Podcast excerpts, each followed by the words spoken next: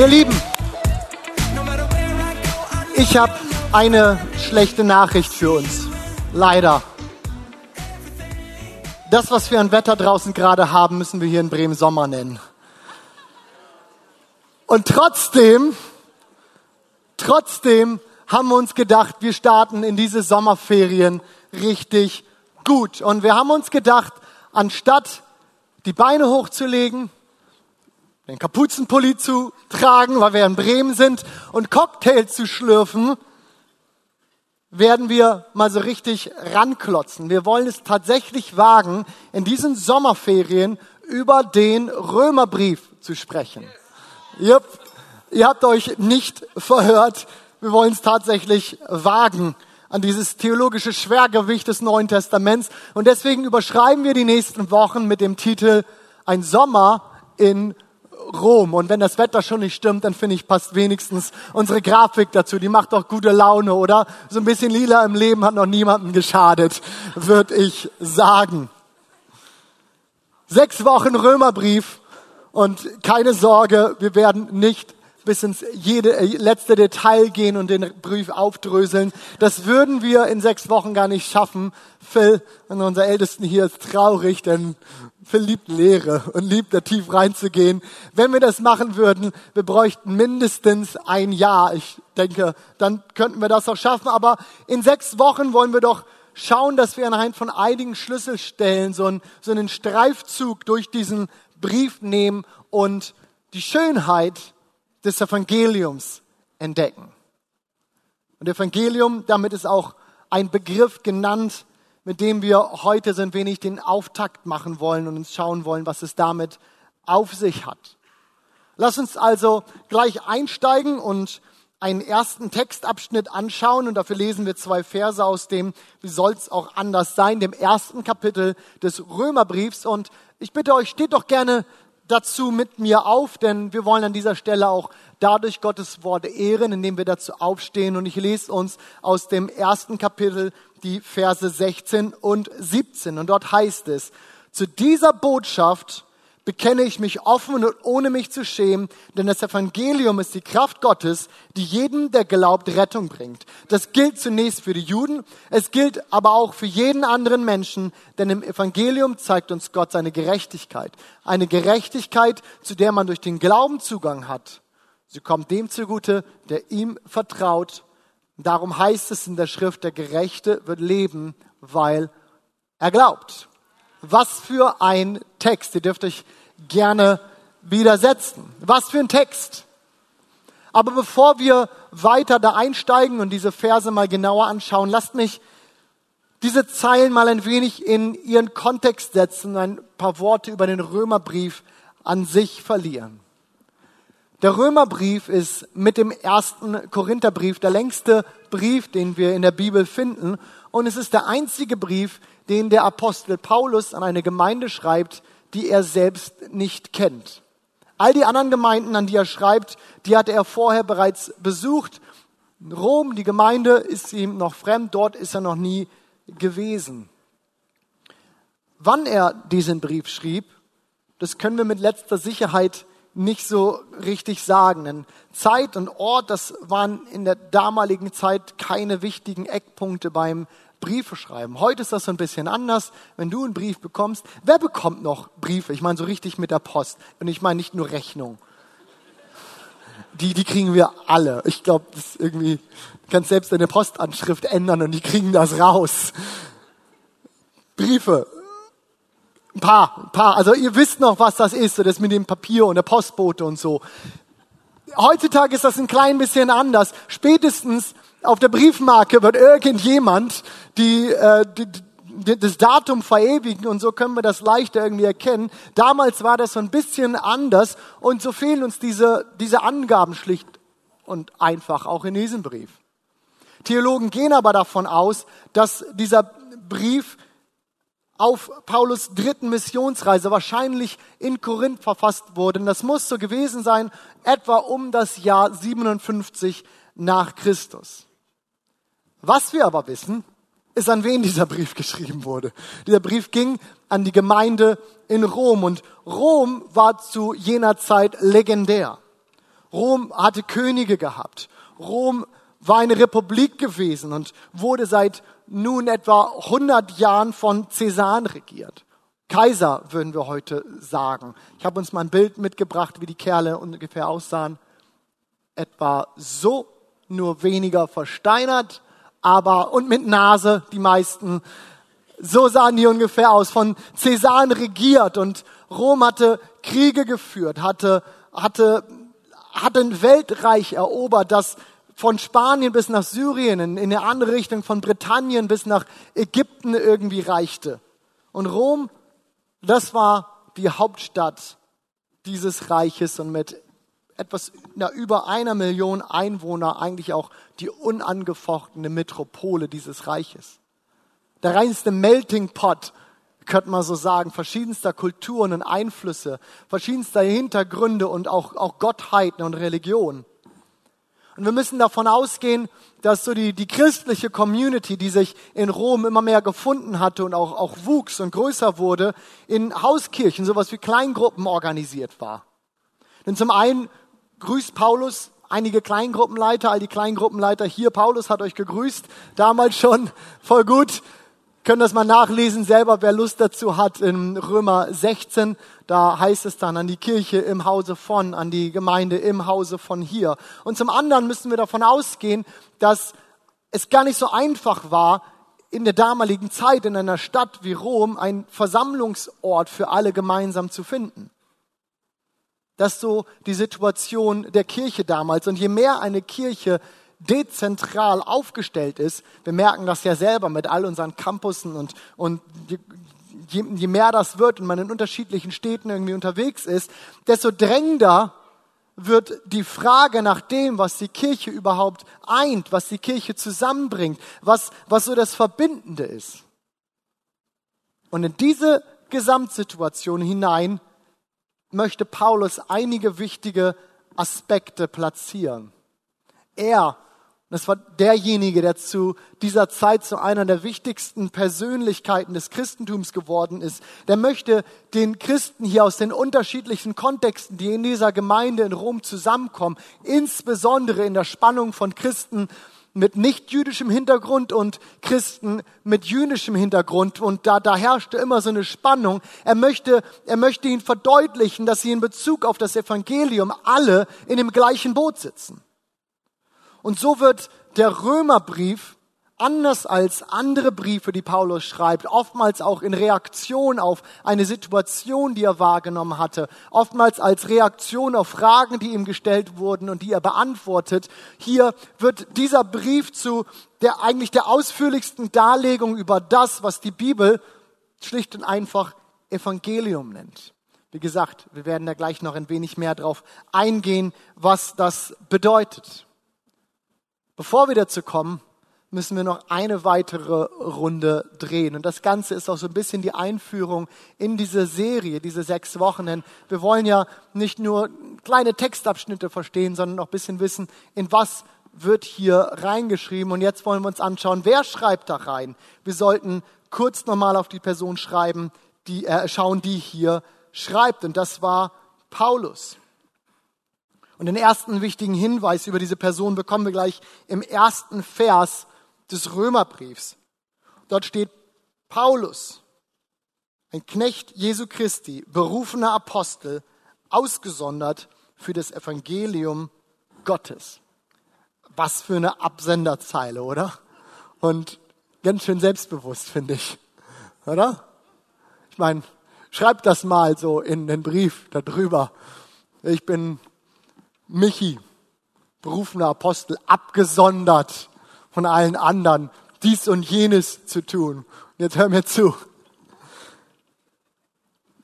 Wahrscheinlich ist Paulus so irgendwo zwischen dem Jahr Null und dem Jahr 10 nach Christus in Tarsus geboren.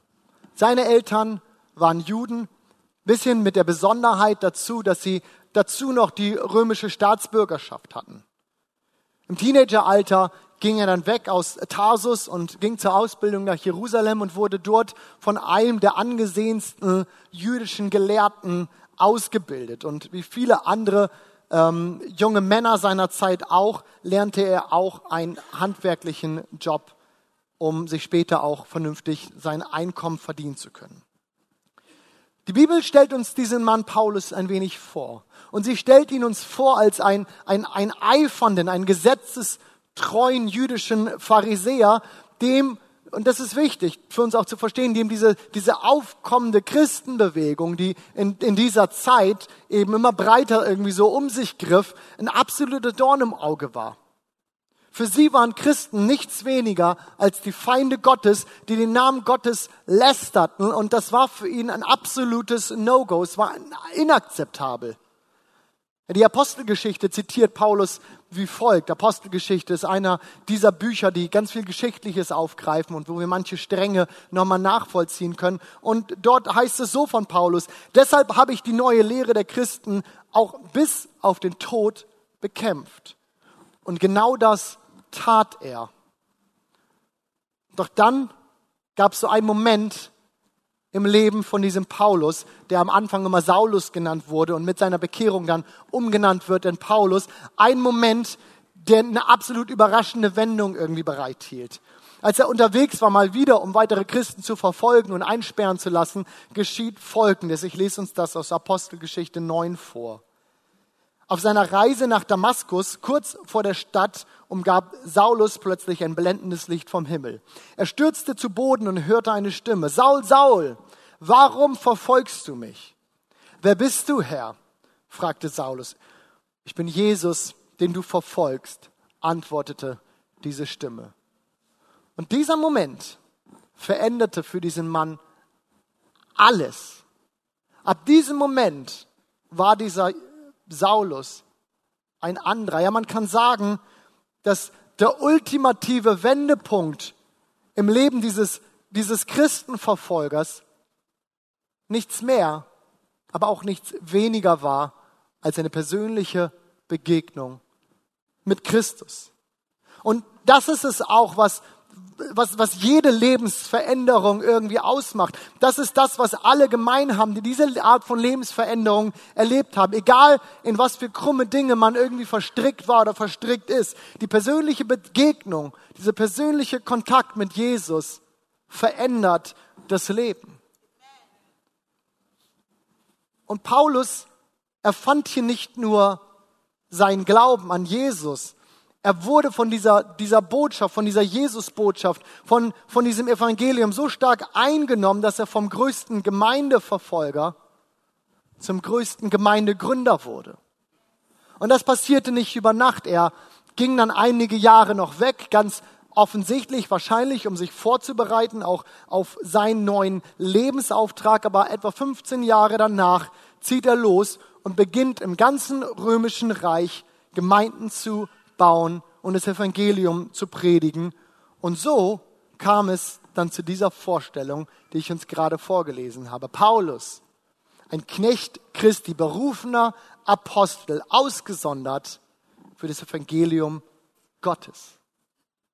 Gleich in diesem ersten Satz dieses Römerbriefes sehen wir, dass, dass, dass Paulus sich absolut radikal in seiner Identität über Jesus definiert er war zum, zum Diener Christi geworden. Wenn wir es genauer übersetzen, müssten wir eigentlich sagen, er war zum Sklaven Christi geworden.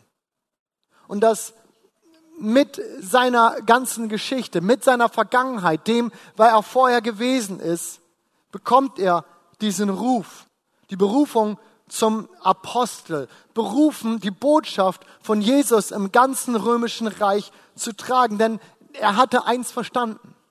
Er hatte verstanden, dass nicht entscheidend war, wer er war, sondern wessen er war.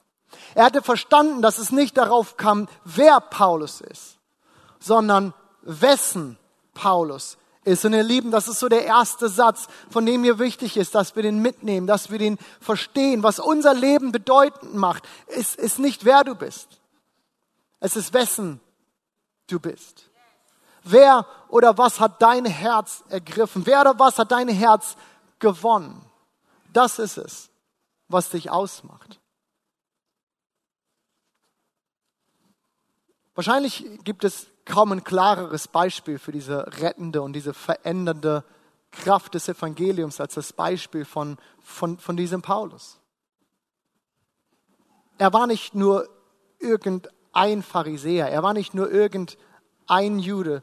Nee, er, er gehörte zu den absolut Radikalten. Er meinte das absolut und richtig ernst mit dem Glauben. Und wenn einer geglaubt hatte von sich, die Dinge richtig zu machen, wenn einer geglaubt hatte, das irgendwie alles zusammenzukriegen, dann war das Paulus. Er war da überzeugt von, dass er gut vor Gott dasteht und deswegen muss es ein absoluter Schock für ihn gewesen sein, als er irgendwann realisiert hat, dass ausgerechnet er, dieser, dieser eifrige Gläubige, nicht recht vor Gott dasteht und nicht mit Gott im Rein ist und dass es dort etwas anderes gibt als, als diesen Eifer, dass es dort etwas anderes gibt als, als Regeln, Einheiten, wo drin er gut war, um irgendwie gut mit Gott zu stehen. Und so steht Paulus mit seinem Leben wie kaum ein anderer für die Botschaft, die er predigt, dieses Evangelium. Und dieses Evangelium, diese Botschaft, das ist das Hauptthema des ganzen Römerbriefs. Wir werden ein bisschen weiter immer wieder einsteigen, aber heute der Anfang dazu. Wenn wir also fragen, worum geht es im Römerbrief, dann geht es darum, Evangelium. Und über dieses Evangelium sagt Paulus, und jetzt komme ich zurück zu unserem Anfangstext, zu dieser Botschaft bekenne ich mich. Offen und ohne mich zu schämen, denn das Evangelium ist die Kraft Gottes, die jedem, der glaubt, Rettung bringt. Das gilt zunächst für die Juden, es gilt aber auch für jeden anderen Menschen. Das griechische Wort, was wir hier für Evangelium finden oder was wir mit Evangelium übersetzen, ist Evangelion. Und es bedeutet übersetzt eigentlich nichts mehr als gute Nachricht. Heute ist dieses Wort ein, ja, frommes Wort. Es kommt uns im Gemeinde, im Kirchenkontext irgendwie vor, darüber hinaus eigentlich kaum. Damals war das anders. Zur Zeit von Paulus war das eigentlich eher so ein, alltägliches, ein, ein, gesellschaftspolitisches Wort, das nichts mit Gott und nichts mit Kirche, sondern vielmehr mit dem Kaiser zu tun hatte. Wenn der römische Kaiser von damals einen Sohn bekommen hat, wenn der römische Kaiser von damals einen Krieg gewonnen hat, dann ging er zurück und er brachte Evangelium, er brachte gute Nachricht. Das war das, womit dieses Wort ist. Und ich finde stark, was die Schreiber des, äh, der Bibel hier tun. Sie nehmen dieses Wort, was verknüpft war an diesen, an, an, an so diese oberste Autorität, die man auf Erde finden konnte, den, den Kaiser von damals und, und sein, seine guten Nachrichten. Und sie bezogen es auf diesen unscheinbaren Zimmermann aus Nazareth, auf Jesus. Und was war damit verbunden? Weil sie deutlich machen wollten, dass, dass seine Geburt in Bethlehem, dass sein Tod auf Golgatha eigentlich das wahre Evangelium, die eigentliche gute Nachricht ist.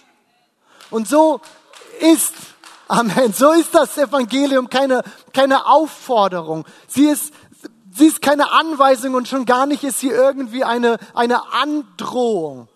Das Evangelium ist, ist gute Nachricht. Punkt. Und mir ist so wichtig, dass, dass wir das verstehen.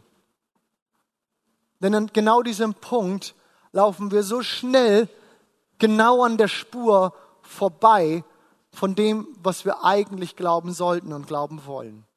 Das Evangelium ist kein Regelkatalog, den man umsetzt, sondern eine Nachricht, an die man glaubt. Kein Regelkatalog, den man umsetzt, sondern eine Nachricht, die man glaubt. Und diese Nachricht ist so powerful, diese Nachricht ist so kraftvoll, dass Paulus sie als Kraft Gottes bezeichnet. Und das sollten wir uns merken. Lass mich versuchen, das ein wenig zu erklären, um uns, uns deutlich zu machen, was, was, was Paulus versucht, uns, wo er versucht, uns hier mit reinzunehmen. Das Wort das wir hier für Kraft finden in diesem Text, ist Dynamis. Und vielleicht kriegt der eine oder andere die Übersetzung schon so hin, welches Wort wir daraus vielleicht kennen. Abgeleitet hat sich daraus für uns das Wort Dynamit. Und nun ist mir bewusst, dass Paulus Dynamit wahrscheinlich noch nicht kannte. Und doch möchte ich sagen, dass Paulus uns, uns hiermit diese explosive Kraft des Evangeliums vorstellen kann. Diese explosive Kraft, die da ist, um zu retten. Eine Kraft, die da ist, um zu befreien, um zu heilen, um aufzurichten, um wiederherzustellen, um Orientierung zu geben, um Hoffnung zu schenken. Eine Kraft, die da ist, um ewiges Leben zu geben. Ja, das Evangelium ist, ist, ist, ist keine bloße Strategie zum Überleben und sie enthält auch nicht irgendwo versteckt hinter sich eine Kraft. Nein, sie ist Kraft Gottes. Oder wie der syrische Bischof aus dem fünften Jahrhundert Theodoret mal beschrieben hat. Ich, ich liebe das Bild, das er dafür verwendet. Er sagt, das Evangelium ist wie eine Pfefferschote. Sie fühlt sich von außen kalt an, doch der Mensch, der in sie hineinbeißt, der verspürt bald ein brennendes Feuer. Ich hatte überlegt, ob ich uns eine Pfefferschote mitbringe und euch da reinbeißen lasse, aber ich habe gedacht, so viel, so viel Fantasie traue ich euch zu, dass ihr wisst, was das mit uns tut. Der Mensch, der in sie hineinbeißt, verspürt alsbald ein brennendes Feuer. Und wie wir im weiteren Verlauf auch dieser Predigtserie noch, noch sehen werden, sollte dieses Feuer nicht nur einmal am Anfang irgendwie abgebrannt werden. Dieses, dieses Feuer müssen wir immer wieder neu entzünden, denn das Evangelium, das ist nichts, was wir irgendwie brauchen für den Einstieg in unseren Glauben. Wir liegen falsch, wenn wir denken, wir haben das Evangelium verstanden und wir haben es geglaubt, das war so der, der Einstieg und ich habe erkannt, Jesus ist mein Retter und er hat alles für mich getan und ab sofort muss ich mich anstrengen, um irgendwie nach christlichen Normen zu leben. Nein. Das, das Evangelium ist nicht nur das Brett, von dem wir springen. Es ist das Meer, in dem wir schwimmen, jeden Tag. Es hört nicht auf. Es hört nicht auf, die gleiche Kraft für uns zu bleiben, die es am Anfang ist, um uns zu retten, sondern es bleibt die ganze Zeit dort, diese Kraft dieser Botschaft, dieser Wahrheit. Und im Laufe unseres Wegens, Lebens werden wir durch diese Kraft in jedem Bereich unseres Denkens, unseres Fühlens und unseres Handelns verändert. Glaube ist das Einzige, wie wir zu dieser Kraft des Evangeliums Zugang bekommen. Nichts mehr braucht es dafür. Wir haben es gerade am Anfang gelesen. Durch, durch, durch Glauben empfangen wir die Gerechtigkeit Gottes. Ich greife das nochmal auf. Das ist der zweite Teil dieses Textes, den wir gelesen haben am Anfang. Denn im Evangelium zeigt uns Gott seine Gerechtigkeit. Eine Gerechtigkeit, zu der man durch den Glauben Zugang hat. Sie kommt dem zugrunde, äh, zugute, der ihm vertraut. Und damit möchte ich schon in den Schlussspurt für heute, für, für diesen Einstieg in diese Predigtserie des, des Römerbriefs einleiten, indem ich auch so einen kleinen Schwenk genommen habe, um uns so ein bisschen den Kontext zu zeigen, aufzuzeigen, worüber reden wir, was ist, was ist der, das Drumrum dessen, in das alles, was wir in den nächsten Wochen besprechen, irgendwie geschrieben ist. Aber in diesem Schlussspurt brauche ich unbedingt nochmal eure Aufmerksamkeit, denn ich habe gerade eben und auch eigentlich in diesem Text schon eine weitere Schwergewichtsvokabel des Evangeliums oder der, der, äh, der Theologie gedroppt. Und das ist dieses Wort Gerechtigkeit. Und mir ist so wichtig, dass wir dieses Wort im Kontext vom Evangelium richtig verstehen, denn das kann uns auf so leicht auf, auf, auf, eine andere, auf ein anderes Gleis führen, das uns vorbeiführt an der eigentlichen Wahrheit, weil dieses Wort manchmal so schwierig zu verstehen ist und so leicht wieder zurückgeführt ist, weggeführt von dem, was ich gerade sagte. Nur durch Glauben bekommen wir Zugang zu diesem Evangelium. Und lass mich versuchen, diesen Punkt ein wenig an der Biografie von einem ganz bekannten Mann zu erklären. Und das ist Martin Luther. Denn dieser Mann war über genau diese Frage ins Wanken gekommen. Er war über diese Frage nach der Gerechtigkeit ins, ins, ins Grübeln, auch ins, ins, ins, ins Schwanken geraten. Denn wie eigentlich fast alle Menschen seiner Zeit hatte Martin Luther und das hatte viel mit dem zu tun, was die Kirche prägte und was die Kirche lehrte. Er hatte Angst vor dem jüngsten Gericht.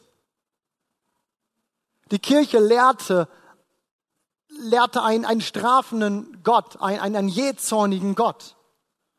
Und so verzweifelte Luther an diesem Gedanken, weil er aus seiner Bibel verstand, äh, verstand dass, dass, dass, dass er vor Gott nicht bestehen konnte. Kein Mensch konnte irgendwie vor Gott bestehen. Keiner ist ohne Sünde. Keiner war ohne Fehler. Und so war diese Frage für ihn nagend in ihm. Wie bekomme ich einen gnädigen Gott? Und er, er müht sich ab, so, sind, sind, so beschreibt er es später selber und er, und er schreibt über diese Erlebnisse. Er müht sich ab und er betet. Er fastet, er bekennt seine Sünden jeden Tag, zwei Stunden, drei Stunden, vier Stunden, fünf Stunden bekennt er und sitzt da und er sucht mit aller Kraft in seinem Herzen, seiner Seele und versucht Sünden zu erinnern, die er vielleicht begangen hat und dass er ja nichts vergisst und er leidet, weil er einfach kein Gradmesser findet, um festzustellen, was genug ist. Habe ich genug gebetet? Habe ich genug gefastet? Habe ich genug meine, meine Sünden bekannt, bis zu diesem einen Moment, so ein einsamer Moment in der Meditation und das über nichts weniger als diesem Text, den wir heute Morgen miteinander teilen, Römer 1, Vers 17. Und er, er findet etwas, was er über Jahre gesucht hat. Er erkennt, und ich glaube, dass es absolute Offenbarung Gottes war, die Gott diesem Mann schenkt, um selber eine Ruhe und Frieden in seinem Herzen zu finden und zu verstehen, worum es eigentlich geht. Und es war so eine Offenbarung, die eine ganze Generation und die Kirche von dort an komplett verändert hat. Er erkennt, dass es gar nicht um eine Gerechtigkeit des Menschen geht, die Gott von ihm einfordert, ein, wir müssen jetzt irgendwie gut sein. Es geht hier um eine Gerechtigkeit Gottes, die er dem Menschen schenkt. Schauen wir nochmal auf diesen Vers 17. Denn im Evangelium zeigt uns Gott, wessen Gerechtigkeit? Seine Gerechtigkeit. Eine Gerechtigkeit, die von niemandem als Gott kommt. Sie ist ein Geschenk und durch keinerlei Eigenleistung, durch keinerlei Dazutun, durch keinerlei Bemühung und Anstrengung können wir dieses Geschenk erzwingen oder wir können es beschleunigen oder wir könnten es verlangsamen oder aufhalten. Nein, es ist ein Geschenk, das Gott uns gibt. Zur Zeit von Luther hat es die Theologie, Theologie komplett revolutioniert und auf den Kopf gestellt, weil dieser Gedanke, dieses Verständnis von einem Gott, der schenkt, der Gerechtigkeit gibt und nicht einfordert, einfach nicht da war. Gerechtigkeit. Es bedeutet, dass zwischen dir und Gott alles recht ist. Und du bist vor Gott dann gerecht, wenn bei dir nichts mehr vorliegt, was eure Beziehung, deine Beziehung zu Gott irgendwie trüben könnte. Und das ist zwischen dir und Gott gut ist. Das ist das Angebot, das Gott im Evangelium macht. Oder anders gesagt, im Evangelium bietet Gott dir an, was er von dir fordert. Gerechtigkeit. Und diese empfangen wir durch nichts mehr als Glauben. Und das kann jeder. Das kann jeder. Durch Glauben findet sowas wie, wie, wie ein, ein, ein Tausch, ein, ein Austausch statt. Wer glaubt, hat sich die Gerechtigkeit Gottes angeeignet. Wer glaubt, hat das Geschenk der Rechtfertigung Gottes für sich angenommen.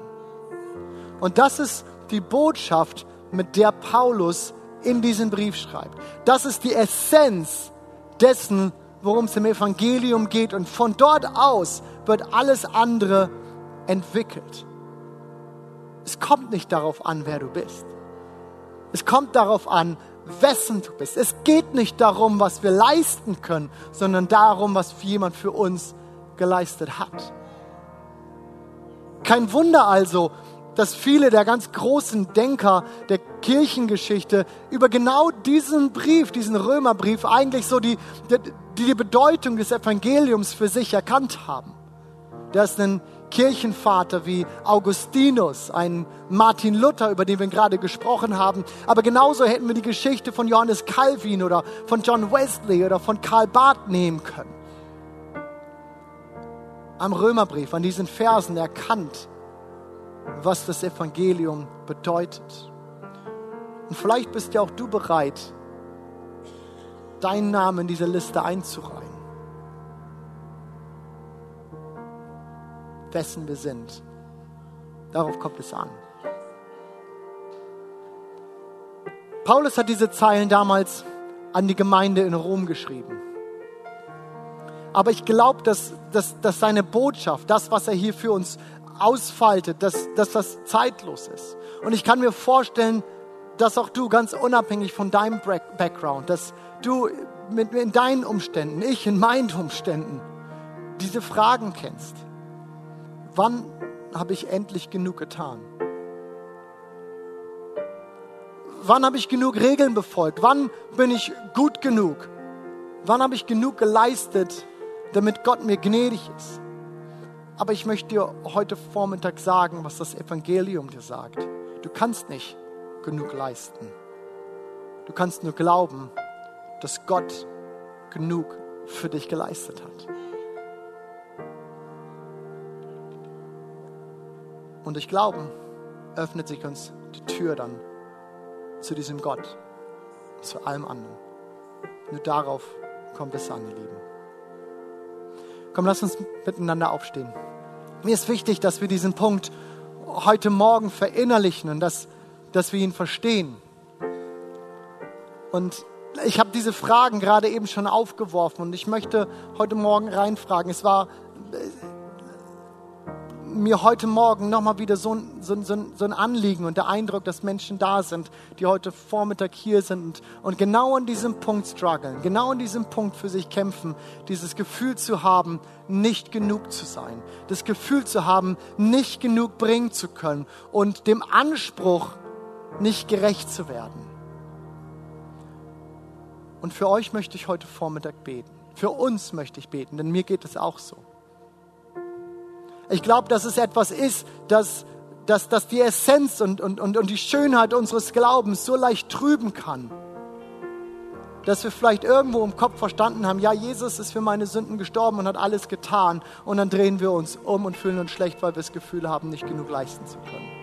Und ich wünsche mir so, dass wir heute Morgen an diesem Punkt auch, auch, auch Befreiung erleben von diesem, von diesem Druck leisten zu müssen, von diesem Druck glauben zu müssen, wir müssen etwas dazu beitragen. Evangelium ist nicht nur für den Anfang. Gott ist nicht nur für den ersten Schritt in den Glauben gestorben. Er ist für unser ganzes Leben gestorben. Und so möchte ich fragen, ob heute Morgen Menschen hier sind. Und ich werde dich nicht bitten, deine Hände zu heben, sondern vielleicht deine Hand einfach auf dein Herz zu, zu legen. Und ich, das, ich möchte für dich beten, aber ich möchte vor allem, dass du mitbetest und dass du das für dich zu Gott bekennst und sagst, Gott, ich brauche diese Offenbarung in meinem Leben. Ich muss es verstehen, dass du genug für mich bist. Dass es nicht darum geht, wer ich bin und was ich schaffe und was ich kann, sondern einzig und allein zu verstehen, wessen ich bin, dass ich dein Kind bin und du alles für mich bist. So lass uns miteinander beten. Ich will, ich, ich, ich will gerne heute Morgen nicht, dass ihr mir nachbetet, sondern ich möchte für euch beten. Jesus, ich bitte dich, dass du uns erkennen lässt, Herr, dass du alles für uns getan hast und dass, dass du genug bist.